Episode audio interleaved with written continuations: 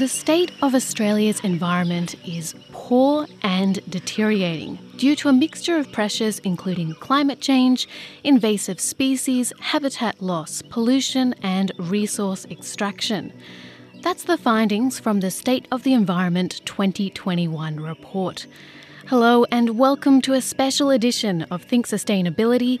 I'm your host, Marlene Even. In a moment's time, we'll be joined by a guest panel to discuss what the State of the Environment report says about Australia's threatened species and whether law reform could save them. Every five years, a comprehensive, independent, and evidence based review is released on the state of the Australian environment with the aim to guide policy and action. Now, there is some grim findings about Australia's biodiversity that Australia now has more foreign plants than native species. 19 ecosystems are showing signs of collapse or near collapse, and that we are expecting more extinctions in the future. To discuss the State of the Environment report and law reform, I am joined by a panel of esteemed guests. Firstly, I would like to introduce you to environmental scientist Dr. Ian Cresswell, co chair of the 2021 State of the Environment report, adjunct professor at the University of New South Wales, and a former research director at the CSIRO. Ian, welcome to Think Sustainability. Good morning, Marlene. Thank you for having me on the program. Our next guest is Rachel Walmsley, Head of Law Reform and Policy at the Environmental Defenders Office, EDO, which is a not for profit environmental legal centre in the Australia Pacific. Rachel is also a member of International Union for Conservation of Nature's World Commission on Environmental Law.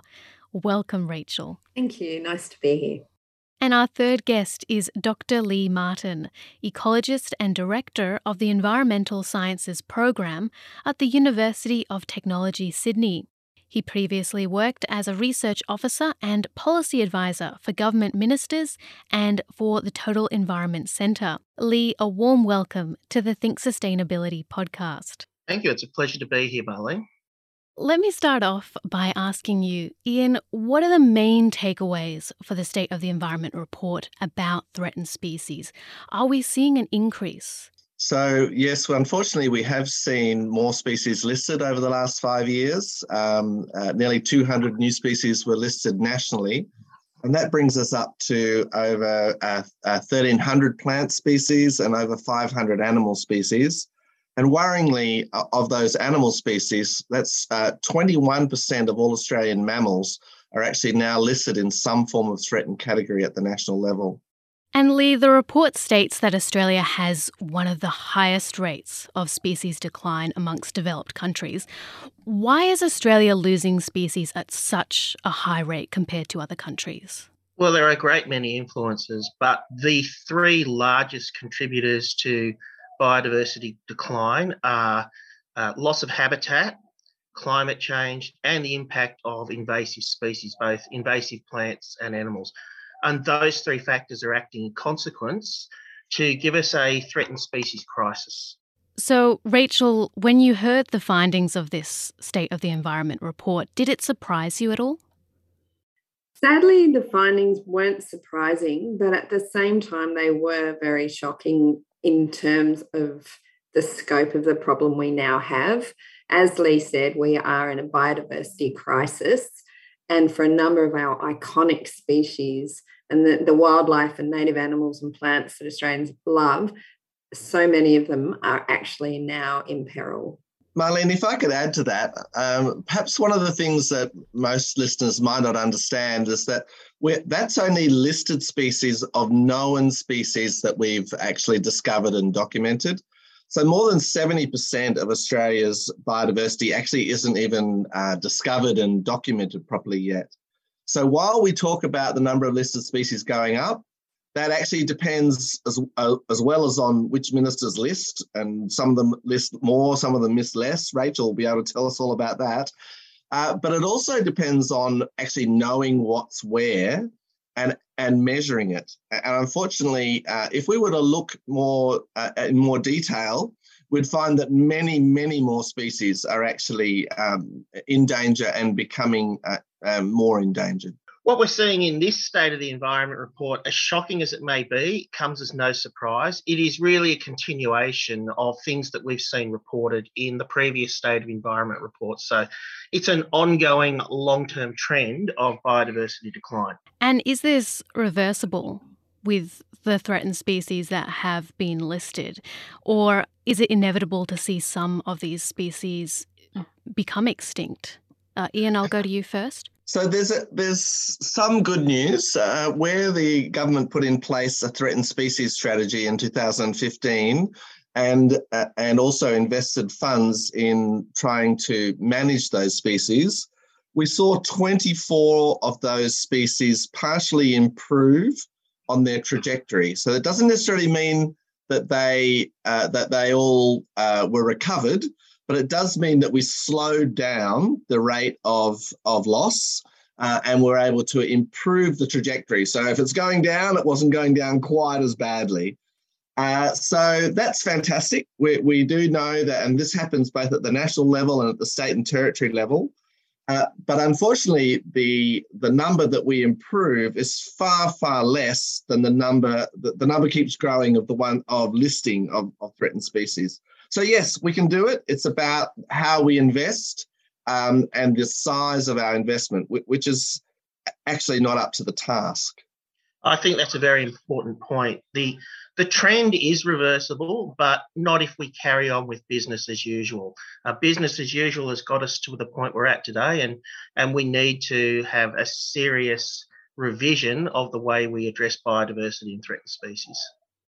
Now, I want to go back to basics and ask the, this question to you, Rachel. If a species is listed as threatened or endangered, so for example, the koala, what does that actually mean legally? Does the Australian government have to protect an endangered species habitat? So, what happens when a species is actually listed is that there's a process under, under the law that a species gets nominated, it gets assessed, and it may actually get listed in, in five different categories. So there's extinct, extinct in the wild, critically endangered, endangered, vulnerable, or conservation dependent. Once it gets listed, then it's not actually automatically protected under law. What happens is it becomes what's known as a matter of national environmental significance. So if there's a new project or a development proposed and that listed species uh, is likely to be impacted, uh, then that project needs to be referred under national laws for assessment. Uh, one other thing that might happen on listing is that the species will get a conservation advice written for it. So that's a relatively short document that uh, identifies actions needed for recovery. And that document guides decision makers when a, a, a project is proposed, and it also can guide investment. Another step is that a listed species may actually get a recovery plan written and have a recovery team. So, if we're talking about actual recovery of species, the gold standard is to have a proper, thorough, detailed recovery plan written uh, that actually sets out research requirements, management actions, and a long term plan for a species. Unfortunately, in Australia, that's no longer mandatory for a listed species. So, for example, the former um, Minister for the Environment, just before our recent election, uh, reviewed 185 listed species and decided that 176 of them no longer need a recovery plan and they can just have the shorter advice. So, there's the problem is recovery plans take time and they take money. So, for the purpose of efficiency, it's much cheaper just to do these advices but that doesn't actually result in protection. We have other tools in the Act, like a critical habitat register, where our critical habitat can be registered, but that is totally underused. We have five habitats listed there. We have key threatening processes. Again, there's processes under the law where these things can be listed. But as noted in the recent review of our national environmental law, we have these processes but once things are listed, not enough actually happens after that. There's not the investment, it doesn't trigger actual protection. So you can have a species that is listed as endangered, but an individual project that is going to impact that species can still be validly approved under law because it's decided on a project by project basis. And we'll be talking about that in a moment. But just quickly, how does that then compare to like the, uh, the United States legislation in terms of mandating habitat protection? Well, one of the real strengths of the United States Endangered Species Act is that not only does it list species in peril, but it actually requires uh, identification of critical habitat and for that cr- critical habitat to be identified and protected. And it also funds recovery planning and has a long term strategy. But that critical link between not just listing a species on a piece of paper under Act, but actually identifying the habitat and then making really clear laws that federal agencies cannot actually make decisions or do funding or authorize actions that are going to jeopardize that species or modify or dam- damage that critical habitat. That's been a really, really powerful thing in the United States. There have been some efforts to water down those protections and bring in economic considerations, but it is actually really heartening if you look at some of the data in the States that species have actually been able to recover under that act. We've seen wolves recover, cranes, bald eagles. We have actually seen species recover and trajectories go upwards. And that's what we'd like to see in Australia, but that would require significant law reform. Now, as we talk about habitat protection, it seems a good segue to talk about land clearing. Now, the State of the Environment report found that a large amount of land um, was cleared, was actually not referred to the Australian government for assessment. Ian, can you explain why that why that is, or why that was?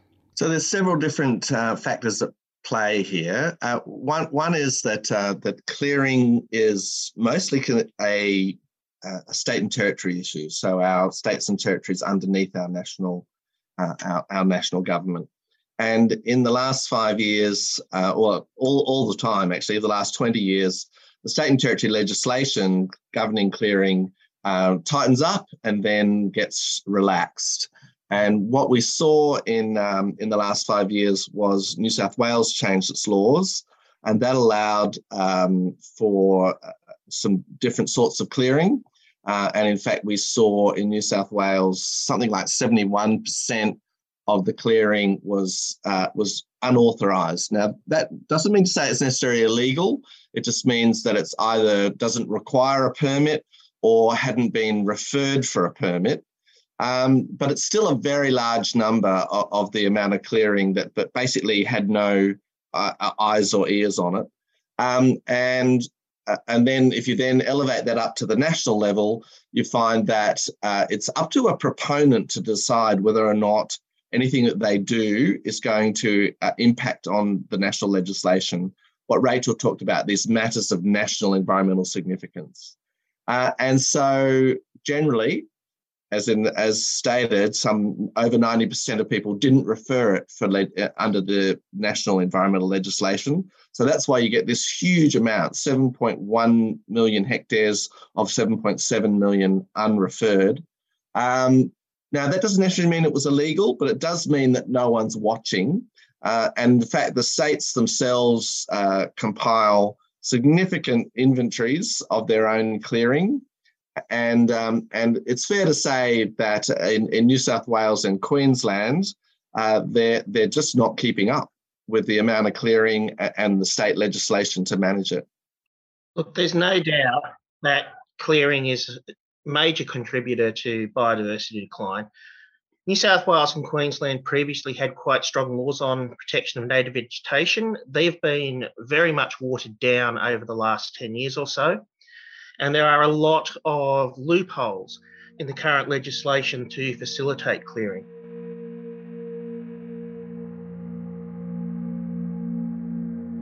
Let's talk about the Australia's national environment legislation. It's called the Environment Protection and Biodiversity Conservation Act, the EPBC Act. Now, since its inception, there have been multiple reports, reviews, and parliamentary inquiries recommending that the legislation be amended Now, the newly elected Labor government has pledged to either amend the EPBC Act or create new law to replace it next year. I'm announcing that by the end of the year, the Australian Government will formally respond to the Samuel Review. We'll then develop new environmental legislation for 2023. This is Tanya Plibersek, Australia's Minister for the Environment and Water. She's addressing the National Press Club of Australia at the release of the State of the Environment report. We'll consult thoroughly on environmental standards.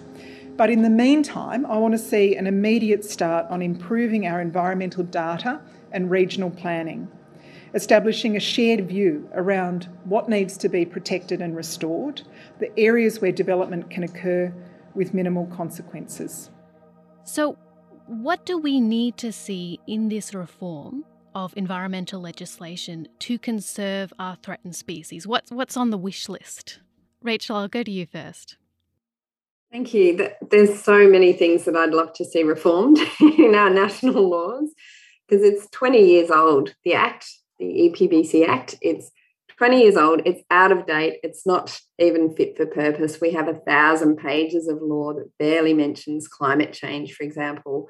So I think my top five things that are on my wish list would be first of all, to just improve the scope of the Act so that it does address climate change, to make sure any projects or any impacts considered on, under the Act actually address climate change and consider climate impacts on our species and so I'd have a climate change trigger in there. I would also have a land clearing trigger in there to make sure that all this habitat clearing, this death by a thousand cuts is actually is actually considered.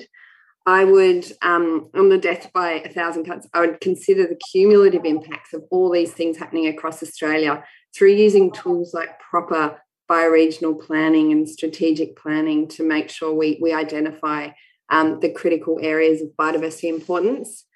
And my third thing, I would invest resources in mandatory recovery planning and restoration. I think the Act doesn't really galvanise the restoration at the moment. Um, my fourth thing is strong national environmental standards.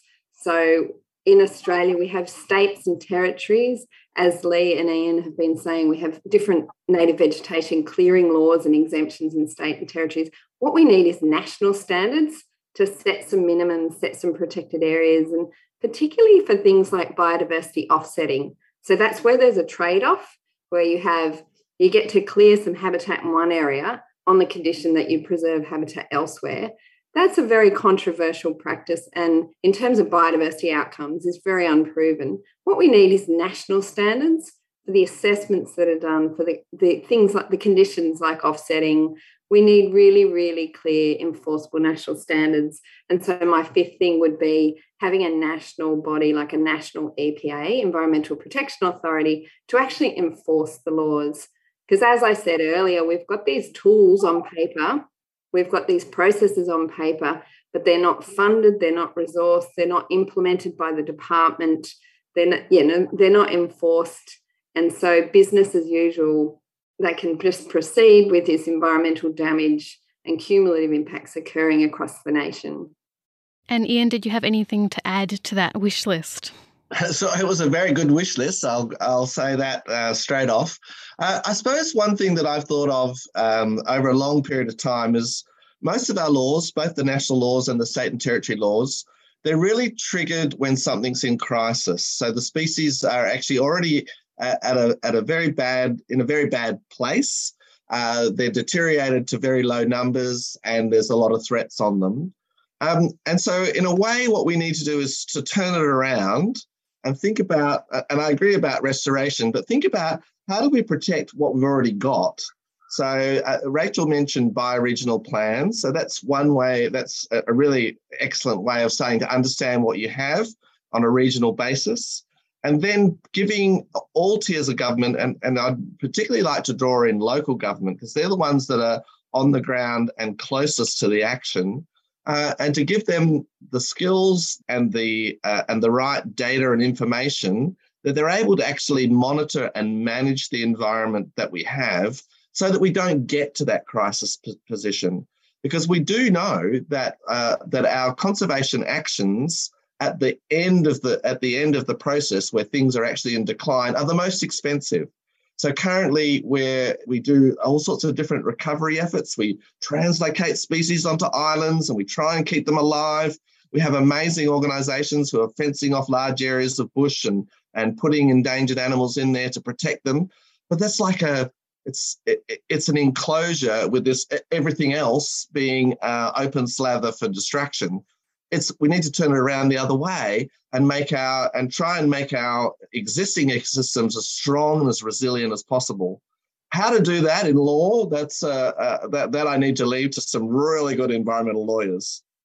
Personally i would like to see legislated enforceable targets for arresting and reversing biodiversity decline.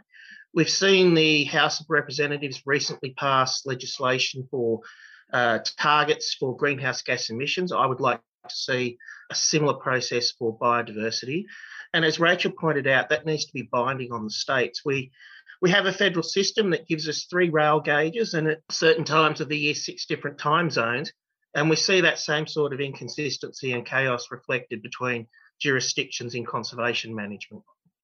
The um, national law was recently reviewed by Professor Graham Samuel in the 10 year review. And that process was a year long, really detailed review process. And that came up with a wish list of 38 recommendations that included really important things like answers, a whole system for better data management and information to help us actually know what, what environment, what's happening in the environment. Uh, it also had some really interesting recommendations about Indigenous engagement and First Nations knowledge, and there's huge opportunities there. Um, but it was really clear from that review that the 20 year old act isn't working and there needs to be comprehensive reform. So there's actually quite a, a long wish list of what needs to happen in terms of law reform. And Rachel, you mentioned earlier the idea of these cumulative impact. And that's that's something that's come up time and time again that Australia's environmental legislation tends to assess individual projects or actions rather than the cumulative pressures across the whole country. Now, is this a, a big issue and could a reform of legislation actually uh, address this? Uh, Ian, I'll go to you first. I do believe that it that it can make a huge difference, and, we have seen there is uh, one um, one component under the current act, which is called strategic assessments, which, if you like, are these regional assessments, and we have seen them used um, to some degree successfully, uh, but in other places. So uh, in Western Australia, we have um, the the Perth area around the city of Perth there's a lot of different pressures in that particular set of ecosystems. And that went into a long and involved regional process, strategic assessment, but it never came out the other end. So we, we it didn't ever actually end up with a, with a, a, a finished regional assessment. Um, and they, so we're seeing the current act not being able to be used as well as it could be. Uh, but I do believe that by giving uh, regional assessments a greater uh, impact uh, in terms of helping local councils and local owners of land to be able to manage their land more appropriately, I do think that we can make a big difference. I'd just add to that as well, in terms of the individual project assessments, what we need is the law to just put in place some red lights, some no go areas. Like there are certain species that can actually withstand no further loss. So, those species, we need to identify where they are and actually protect their critical habitat.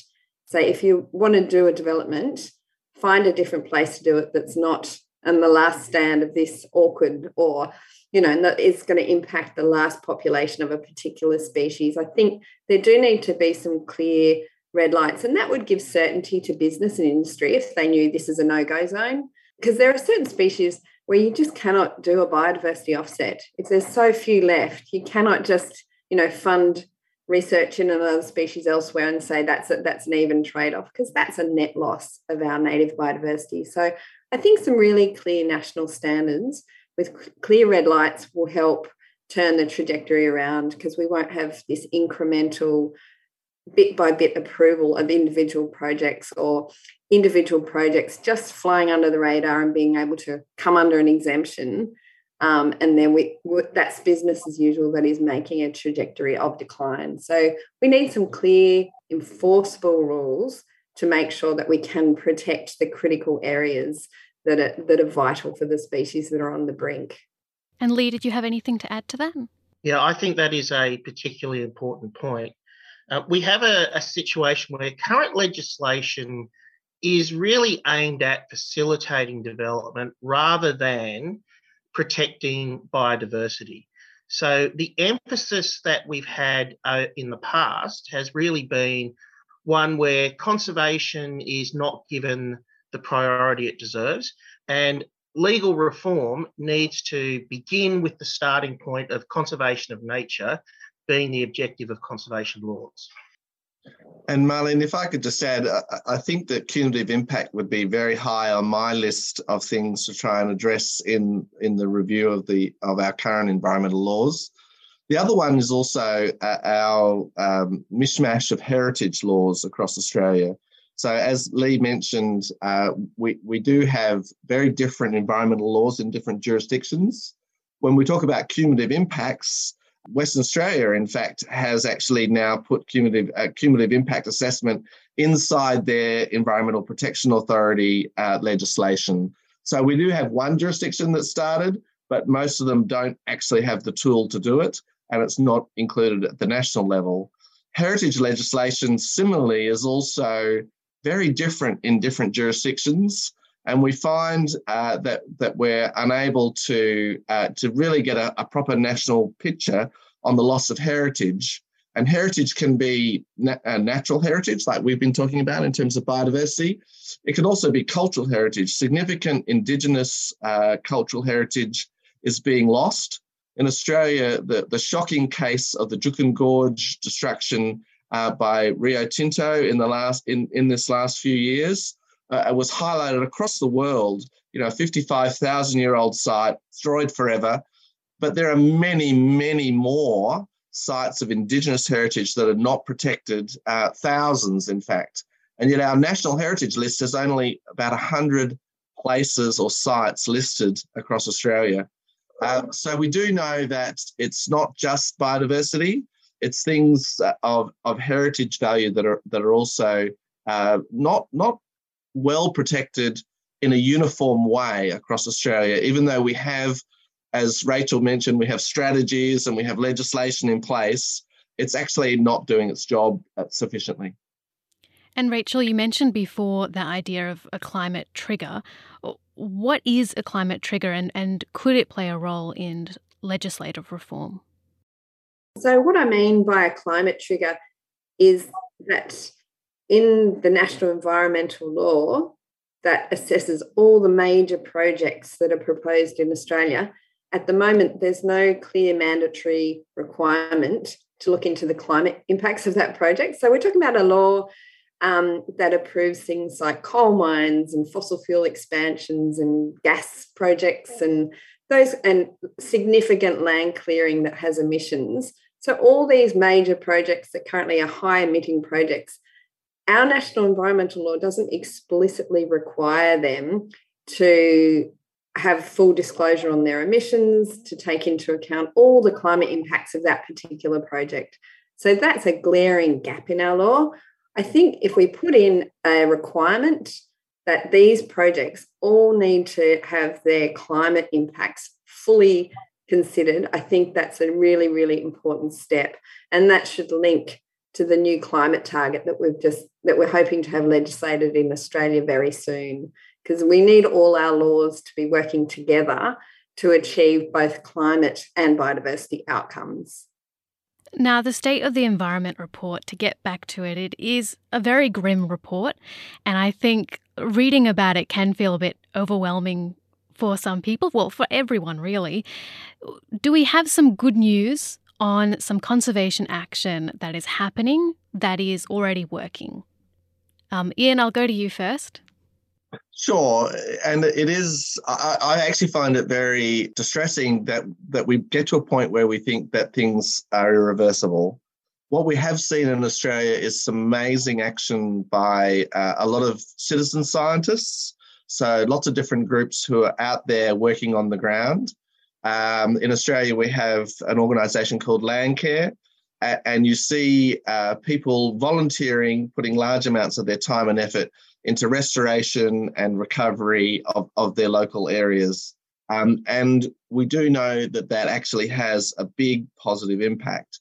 Some of the groups that have been going for 20 or 30 years have turned around uh, what were degraded river systems in, in, uh, in, say, particularly in urban areas, and turned them into really vital pieces of linking uh, biodiversity uh, between uh, large chunks of forest, say. Um, so yes, there there is good positive action, and uh, particularly having uh, smartphones, which allows them to record uh, new information and pass that on into our national and global databases, and also on-ground action by a whole host of different community-based organisations, and that's growing, and that's a very positive step. Um, a really good point, Ian. Um, I was talking to one of my neighbours recently who, um, citizen science example, she found a, an orchid species and it's a new population, previously unknown population of a threatened orchid species. Um, also, I think it's important to note that species and ecosystems can and do recover when we address the threats to them that are causing decline. So if we address habitat loss and we restore habitat, if we address the impacts of invasive species, and if we take action on climate change, then we can reasonably expect to see positive returns for biodiversity.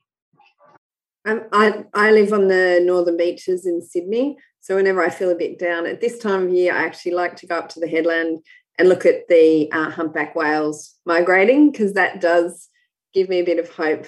You know, measures were put in place some time ago now, and that is a species that has recovered, and it's just magnificent to see them off the coast. So, you know, sometimes you do have to step back and think of the big picture and think recovery is possible if, you know, we put in the protections and we invest in recovery and and we put in that effort now, it is possible for species to recover. And I think that is a nice, hopeful outlook to end our conversation on. Thank you so much for joining Think Sustainability. Thank you. Thank you. Thanks very much. You heard from Dr. Ian Cresswell, co chair of the 2021 State of the Environment report. Rachel Walmsley, the head of law reform and policy at the Environmental Defenders Office, and Dr. Leigh Martin, Director of the Environmental Sciences Program at the University of Technology, Sydney.